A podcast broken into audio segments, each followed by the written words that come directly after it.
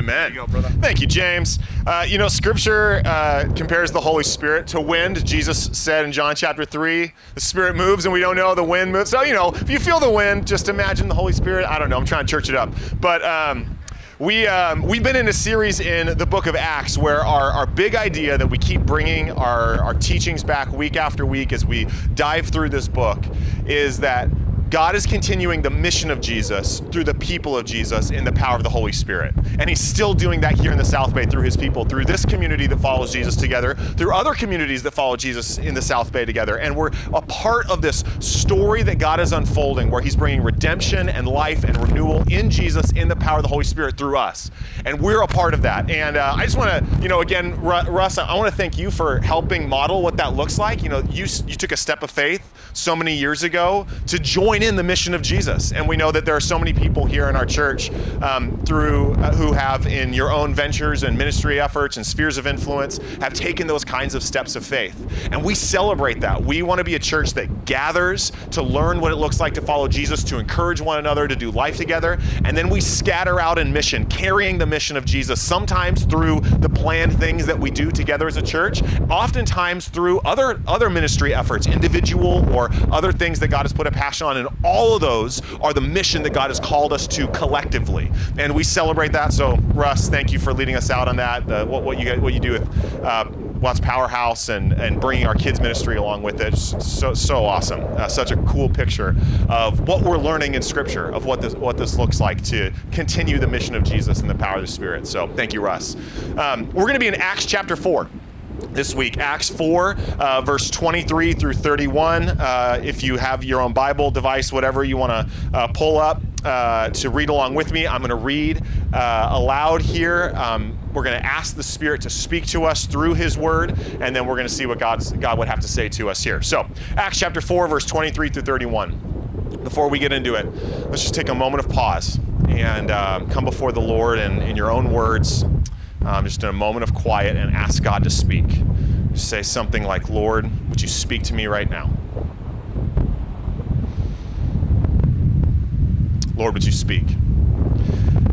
Acts 4 23 to 31. Some of the disciples have just been brought in before the leaders and warned not to spread the message of Jesus again. And then this is what it says in verse 23.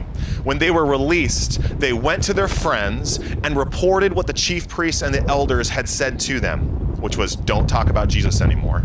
And when they heard it, they lifted their voices together to God and said, Sovereign Lord, who made the heaven and the earth and the sea and everything in them, who through the mouth of our father David, your servant, said by the Holy Spirit, why did the Gentiles rage and the peoples plot in vain? And the kings of the earth set themselves, and the rulers were gathered together against the Lord and against his anointed or against his Messiah. For truly in this city there were gathered together against your holy servant Jesus, whom you appointed, both Herod and Pontius Pilate, along with the Gentiles and the peoples of Israel, to do whatever your hand and your plan had predestined to take place. And now, Lord, look upon their threats and grant to your people to continue to speak your word with boldness. While you stretch out your hand to heal, and signs and wonders are performed through the name of your holy servant Jesus. And when they had prayed, verse 31, the place in which they were gathered together was shaken, and they were filled with the Holy Spirit and continued to speak the word of God with boldness. That's God's word for us this morning, written by the writer Luke in his own style and language and context, but inspired by the Spirit of God. Every time we open up God's word, he has something to say to us. And so let's pray and ask that he would speak to us as a community right now. Would you guys pray with me one more time? God, we love you. Uh, we're grateful for your grace. And uh, even as the wind blows and uh, conditions are not optimal uh, for having undistracted attention on you, we pray that you would speak to us, Lord. We pray, Holy Spirit, that you bring a fresh word for every single one of us, whether what, whether we're looking at is totally unfamiliar to us and we're not sure we even believe any of this, or whether we've, we've seen this passage before and we've walked with Jesus for some time. I pray that you'd have a fresh word for every one of us. Thank you that you love us, you know us inside and out, and you call us to you to live life with you in your presence, to be transformed by the the grace of God for us in Jesus. God, we pray as we always do that you give us not just information in our heads, but transformation in our hearts, that we become the kind of women and men that you always made us to be. Thank you for your grace. Thank you that we can come before you, not holding anything back, not wearing a mask, not pretending, but we can be our true selves before you and let your grace, let your unconditional love transform us. So we pray for that, God. Thank you that you loved us long before any of us loved you. And we say that we love you too. It's in Jesus' name we pray. Amen. Well, at the heart of life with Jesus is a paradox. On the one hand, life with Jesus is, to quote the great pastor theologian Eugene Peterson, a long obedience in the same direction. It's showing up day in and day out to live life with Jesus very simply, going towards his vision of life in response to his grace. It's a long obedience in the same direction. It's very simple, it's in the small stuff. And on the other hand, I'm convinced as I read through the book of Acts that one of the greatest threats to our joy in God and the forward progress of the mission of God in Jesus by the power of the Holy Spirit is getting stuck in business as usual. And by business as usual, I specifically mean the business as usual that we get caught up in here in a place like the South Bay where it's routine day in and day out. We get up, we do our oblig- we go through our obligations, we go to work, we care for our kids, we uh, we meet our deadlines, we change the diapers, we drop off the kids at practice, we, we go home, we make the dinner, we uh, we do our thing, we do the dishes, and then we go to bed and then we rinse and repeat. And all those things are good things, great gifts of God in many cases. And yet, I'm convinced that one of the greatest threats to really experiencing joy in God, to really seeing the mission of God go forward here in the South Bay, is getting so stuck in the routine, getting so stuck in business as usual, getting so stuck in living in what is what is just immediately the next thing on my to-do list that we are that we're we're blinded from the great opportunity that God puts before us, and more importantly, from the beauty and power of living life in the presence of God Himself. I'm convinced that one of the greatest threats to seeing a real move of God in our life is if we, stu- we get stuck in complacent business as usual we look throughout Scripture, we look throughout the history of the church, and we see that the people who are filled with the deepest joy in God and those through whom the mission of God has sparked in a special way have always been those who are truly ordinary people, yet who live radically unordinary lives marked by radical dependence on God we see the sweet spot of holy dependence, even in the routine, even in all the obligations, even in the normal stuff of life, a radical, holy dependence on God seeing God's presence in those things, making space to seek God's presence in special ways, having a deep desire for God Himself. We see time and time again in church history and in the pages of Scripture that the places where we see deep joy in God and true moves of God's Spirit in the world are through people who are ordinary people yet who live unordinary lives because of a holy dependence on God Himself. And this is the subtext of the entire book of Acts. We see the, the, the, Spirit do incredible things through His people. We see God's people proclaim the name of Jesus, and people have eyes to see God as the great Savior that He is, and they're reconciled to God in Jesus, and they are saved and brought into life, and the church is born as the Spirit takes root in people's lives, and Jesus is proclaimed. We see signs and wonders uh, unleashed through by the power of the Spirit through His people as, as the Spirit moves to heal the sick and to release chains of oppression and brokenness in communities. We see a new way of life lived out in the church as the church learns to be a family of God together, living in the way of Jesus together across ethnic and socioeconomic lines in a world where that was completely unprecedented. And all of that is sparked in the power of the Holy Spirit through a small group of people living with holy dependence on God. Throughout the scripture, throughout the book of Acts, we see this striking theme that God moves where God is wanted. God moves where God is wanted. And God, God, everything God does is by His grace. Like none, none of us seek God first. God always initiates with us. That, that, that is the theme of Scripture. God is always the one who initiates. And yet, as God grabs a hold of our hearts, God moves in the ways that we long to see Him move in our lives, to produce joy in Him in our lives, and to move through us as a community. God moves where God is wanted. God moves through people who seek Him, who want Him, whose heart burns for Him. And throughout the history of God's people, great moves of God have always begun when small groups of get people get together to seek Him radically together. I was thinking this last week about uh, uh, the movement that, that um, blew up through uh, the, the, the, church in the time uh, through a small group of men in their 20s who began praying for God to move in a special way. In 1806, there was a small group of guys who were studying at Williams College in Massachusetts, and they had this together through just being friends with one another, the, a shared desire to see God move in a special way. So they began praying daily um, out in uh, next to a haystack in the middle of a field. Every day they get out, they go out, go out next to this haystack, and they pray and God to move. It became known as the haystack prayer meeting because it was next to a haystack, and people are really creative or something. And and then after after uh, praying for days and days and days, on one day in August of 1806, a thunderstorm swept through the field where they were praying, and they ran for cover from this thunderstorm. And as they were huddled praying in the middle of this thunderstorm, they sensed from God kind of this shared sense of calling that they were going to commit to their lives to full time vocational ministry and they were going to commit to rallying up in the church a people hungry to see God move in their time.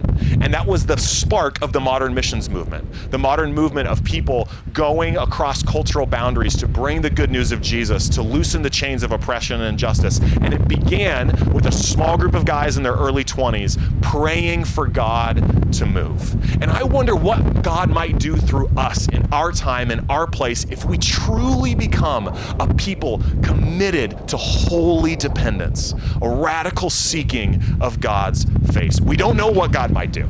We don't know what it might look like. We don't control the scale or the scope or the specific things that he might do. James uh, taught in the, earlier in this series on going God knows where to do God knows what.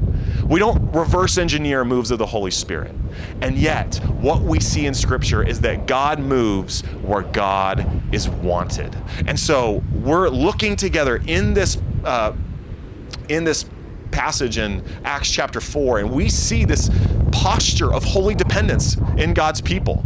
They're facing persecution, they're facing opposition. The mission of God is not going to be as simple as maybe it seemed like it was going to be when the Holy Spirit first came. And they're moved to this posture of holy dependence, depending on God for God to do what only He can do. And so, as we look at this posture, and uh, as I finagle my notes here to uh, cooperate with the wind. As we look at this posture, um, we see this kind of radical life in otherwise ordinary people.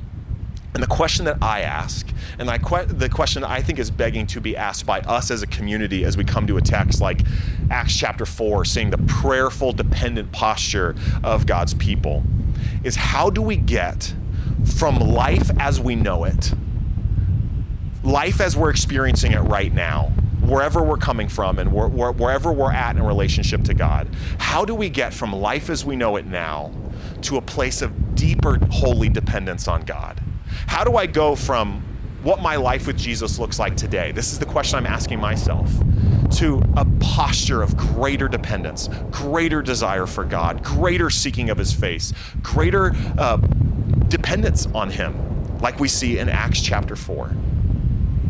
And as I've been asking that question, as we ask that question together as a community, I think what we're going to see is that this posture of holy dependence begins with what I'll call holy desperation that we then take to move towards holy dependence. So we'll spend the rest of our time just looking at these two ideas to be moved to, to whole, holy desperation that we then take to, towards holy dependence on God. the earliest followers of Jesus, they're coming before God because they know that in order for the mission of God to move forward, they need God to do what only He can do.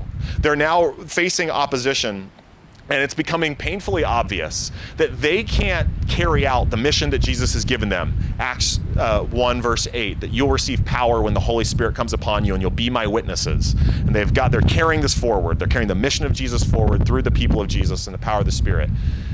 And now they have this painful, ob- painfully obvious realization that we can't do that on our own. We can't we, we're, we're, at the end of our resources, our strategies, our pragmatism, our efforts, our gifts. Like, it, it's not going to happen unless God does what only He can do. But the reality is, we face the temptation as God's people to try to make the movement of God work on our own.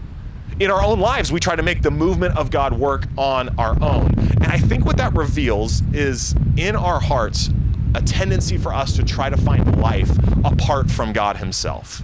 What it reveals is what the Bible calls idolatry, of seeking life in that only God can give in things that are not God. It's setting our, our deepest seed of affection, the seed of affection that was designed for God Himself, and setting that on things or uh, a thing that is not God. And in that place, we try to make things that only God can do happen without God or not uh, with full dependence on God. And for every single one of us, wherever we're coming from this morning, whatever our relationship with God looks like, whether we've been walking with Jesus for a long time or whether we're not even sure we believe any of this stuff, for every single one of us, to some degree, there's a gap between where we were made to find life, God Himself, and functionally in our lives where we tend to look for life.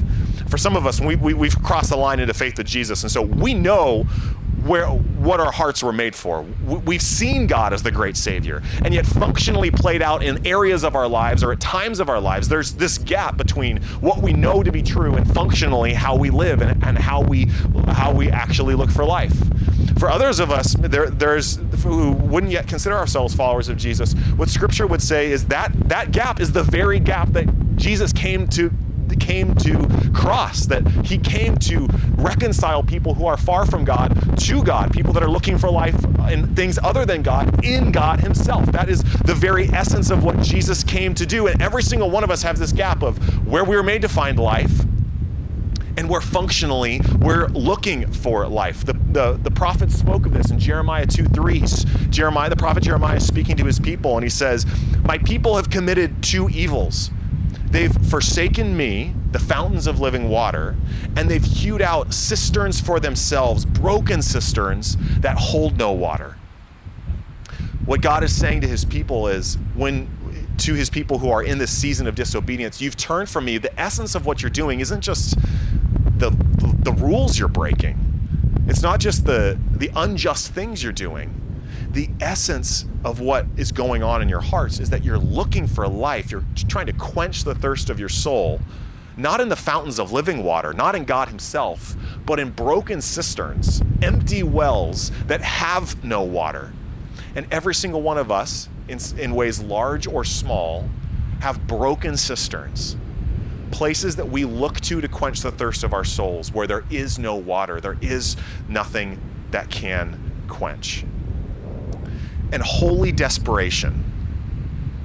This posture of uh, that begins the path towards holy dependence. That's the sweet spot of life with Jesus. This fundamental first step towards holy dependence. It'll only come when we see the insufficiency of our broken cisterns. It'll only come when we begin to see the insufficiency of the places where we look for life apart from God. The ways we try to make the work of God work without God Himself it begins by seeing that the, the cistern is broken. And when we see that, it brings us to a place of desperation. We, we, we say, like Peter said in John chapter 6, when things were starting to get hard and Jesus' teaching was starting to get controversial, and Jesus asked, Are you going to leave too? And Peter said, Where else do we have to go? You have the words of eternal life. Nothing else works. It works for a little, maybe. It satisfies a little, maybe. But eventually, it reveals itself to be a broken cistern. And our cisterns are going to be revealed to be broken in the Holy Spirit in one of two ways. Sometimes they're revealed to be broken through circumstances, hard times hit, the rug gets pulled out from underneath us, and we realize the foundation we were standing on wasn't really much of a foundation to begin with. We heard um, from our, our, our sweet uh, church family member, Debbie, last week as she shared her story, and she shared part of her story was going through this incredible season of loss. And she had this beautiful line where she said, something, uh, I'll, I'll probably butcher her line. I'm Debbie, I'm so sorry. But she said, I was in this season, she said, I lost almost everything, but what I gained was even sweeter. I gained a relationship with Jesus. That in that season of profound loss, God, God was revealing to her uh, a, a cracked foundation, broken cisterns. And in that place, he revealed himself. In that place, he brought her to the one who can really satisfy God himself and who he reveals himself to be in Jesus. So circumstances reveal it. But for many of us, for much of life, life is good, especially in a place like the South Bay. Now, one of the realities of a place like the South Bay is it often looks like life is good on the outside, when really there's pain on the inside.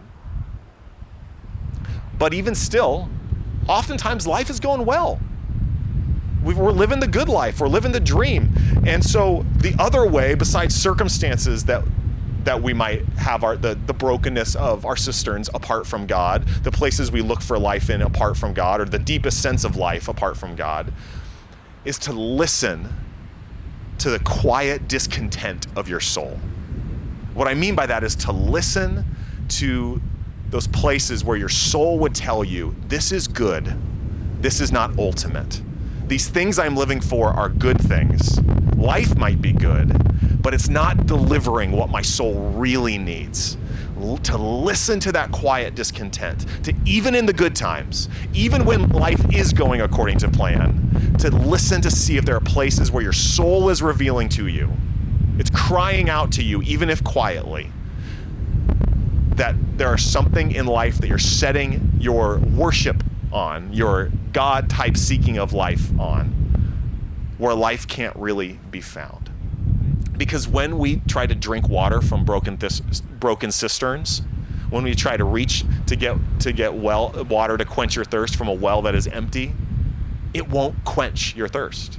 It will reveal itself to be not what you most need. And so there are, your soul will tell you if you have the wisdom to listen, the ears to listen, if there are places where you're looking for life where life can't really be found.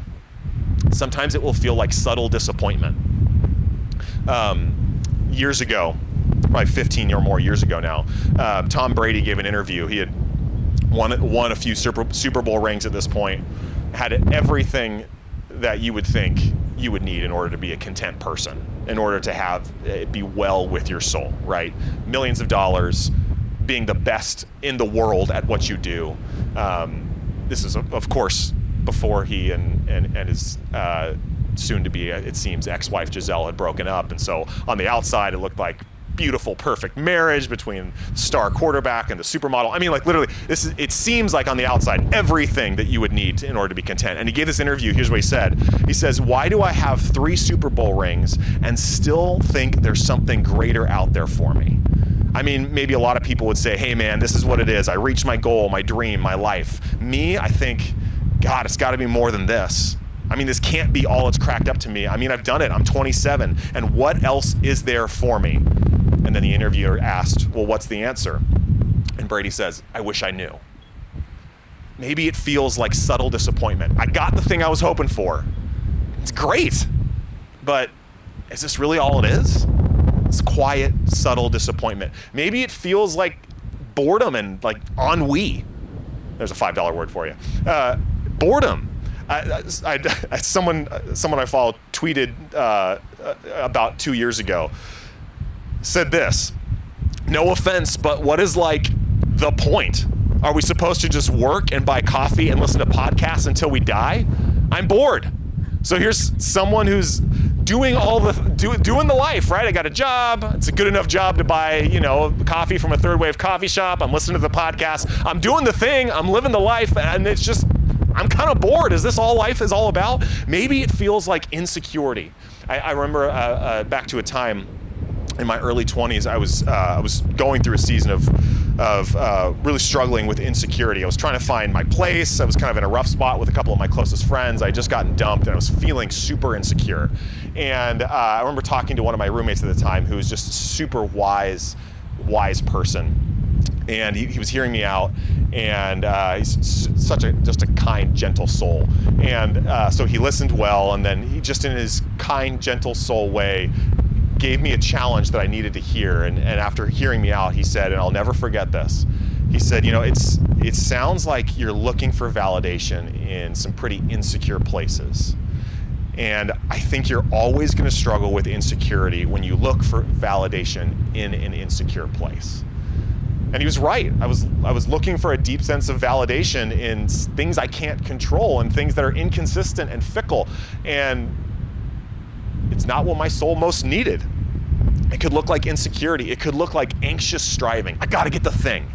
If I this next thing, the next stage of life. If I get the if I get the relationship, if I get if I, then I have the kids and I get the job and I get the promotion and I buy the dream house and I buy the second dream house. And if I just get the thing, whatever the next thing is, that will be the thing. So I got to get it. I'm going to strive for it. And Anxiously strive for it. And when I get it, oh baby, that's when things will be well with my soul.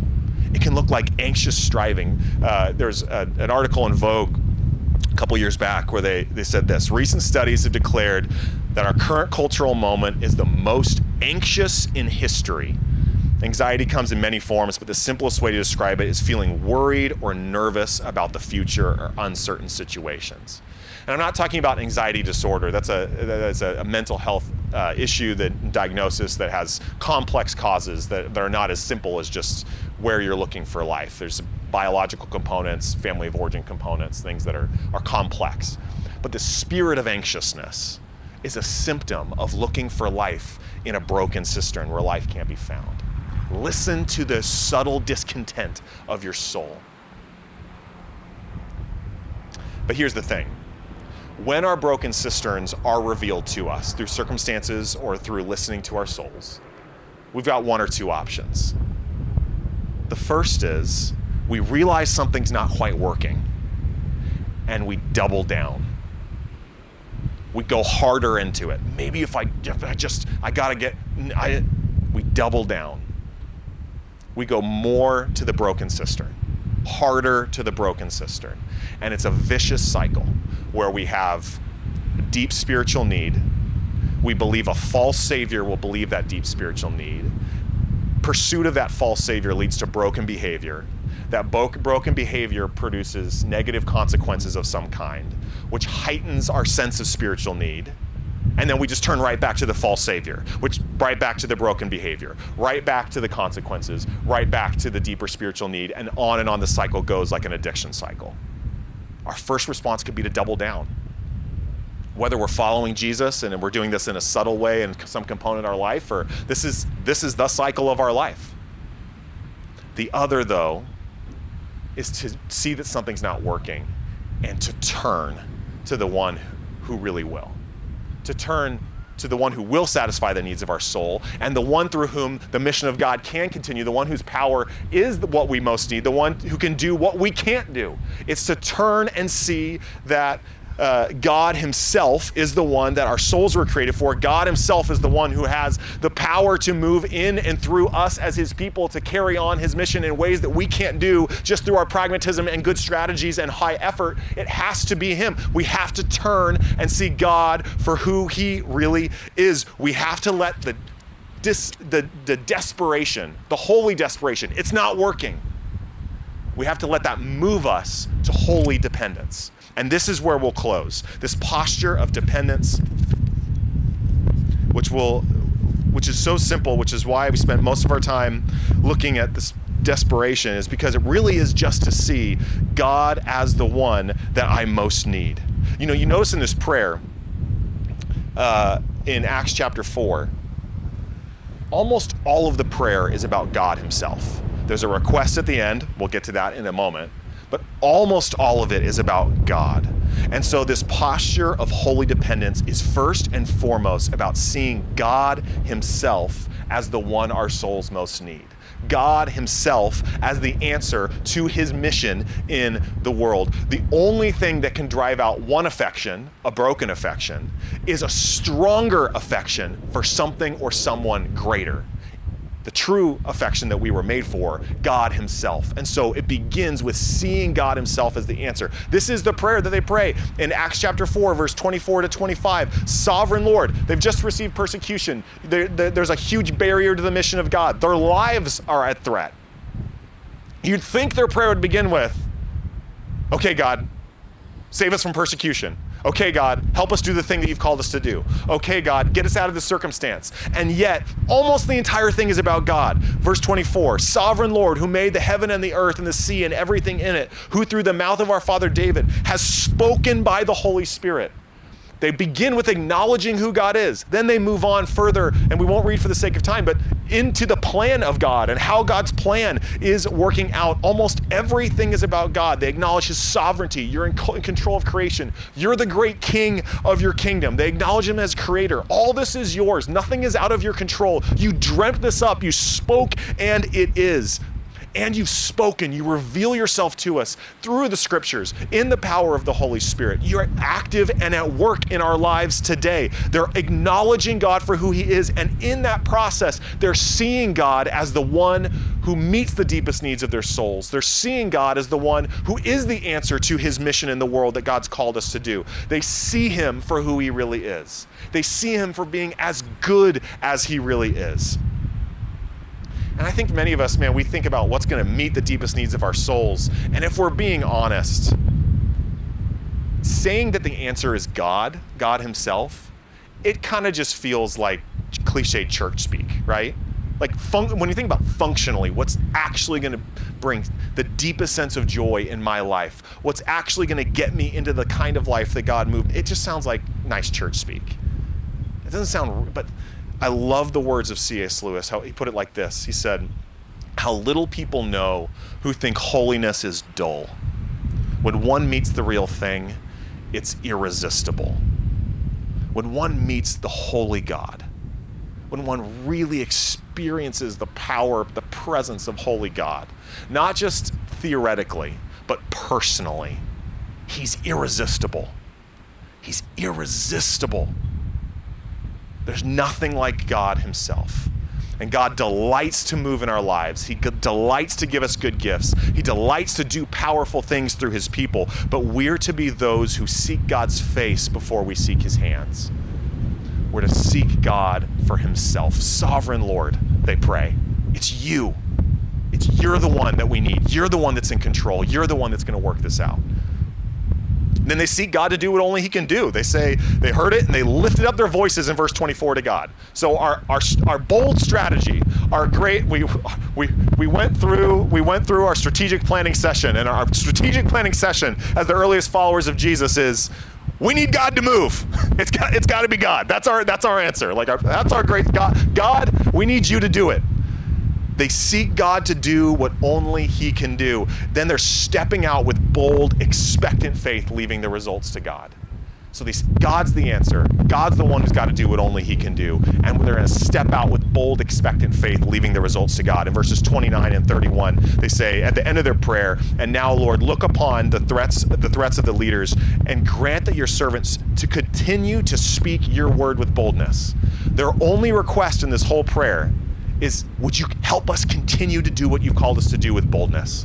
Help us to continue to step out with expectant faith. Help us to continue to do what you've called us to do. And then and at the end here in their 31, they were filled with the Holy Spirit and they continued to speak the word of God with boldness. They did it. They stepped out in faith. They said yes to the call of God and good things happened. They had this posture of holy dependence. And it's to be the thing that is the through line to everything we do, personally following Jesus, and as a church committed to the mission of Jesus in the power of the Holy Spirit. To have bold, expectant faith fueled by dependence on God that comes from from desperation of seeing that God is the only one that we need and the, the greatest one we need and the, the one who, who can only deliver what we need to be obedient to him.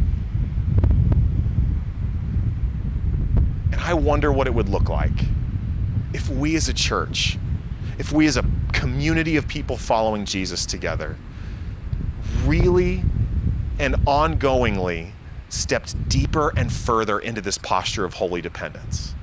What kind of power from the Spirit would be unleashed in us and through us? Personally in our lives and our joy in God, collectively in the mission that we're called to together to see redemption and life and reconciliation happen in the South Bay and in LA County generally and even beyond. What would happen through us if if our lives together looked like deeper and deeper and deeper holy dependence on God? if we had an ongoing posture of seeing how the places for which we would to which we would look for life that aren't God in fact aren't what we most need. If we had that posture of desperation, turned to God in holy dependence, and that was the cycle of our lives more and more and deeper and deeper holy dependence, what might God do through us? What if we continued to press into that? What if we were a people who really had this posture? What joy might come in in us? What power might come out of us and through us by the Holy Spirit?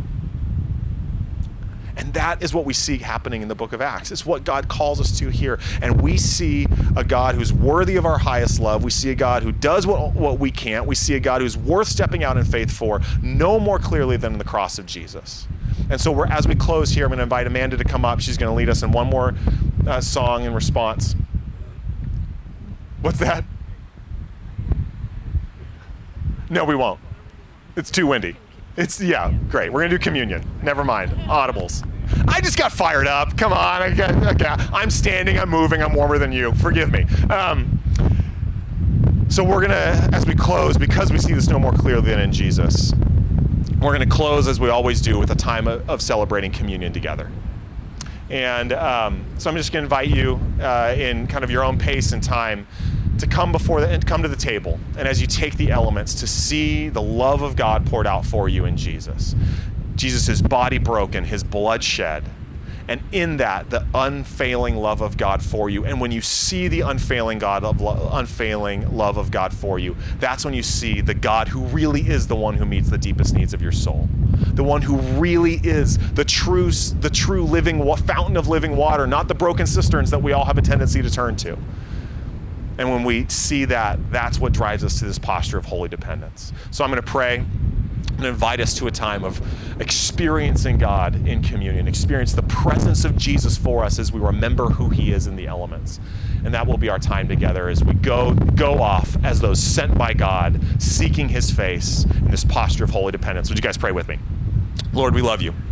We're so grateful for your grace. We're grateful that you speak to us even here on a far too windy beach with a far too long-winded preacher. And uh, we pray, God, that you would um, would you move? Would you drive us to this place of holy dependence? Would you help us to be those who seek your face, who satisfy ourselves in you? Would you produce in us a desire for you? And we ask that you would do that in us. We just pray, Come, Holy Spirit. Show yourself to us, move in us, and help us to see Jesus and your love for us in Jesus as the seal that you really are the one who meets the deepest needs of our souls. In Jesus' name we pray. Amen. Thanks, guys.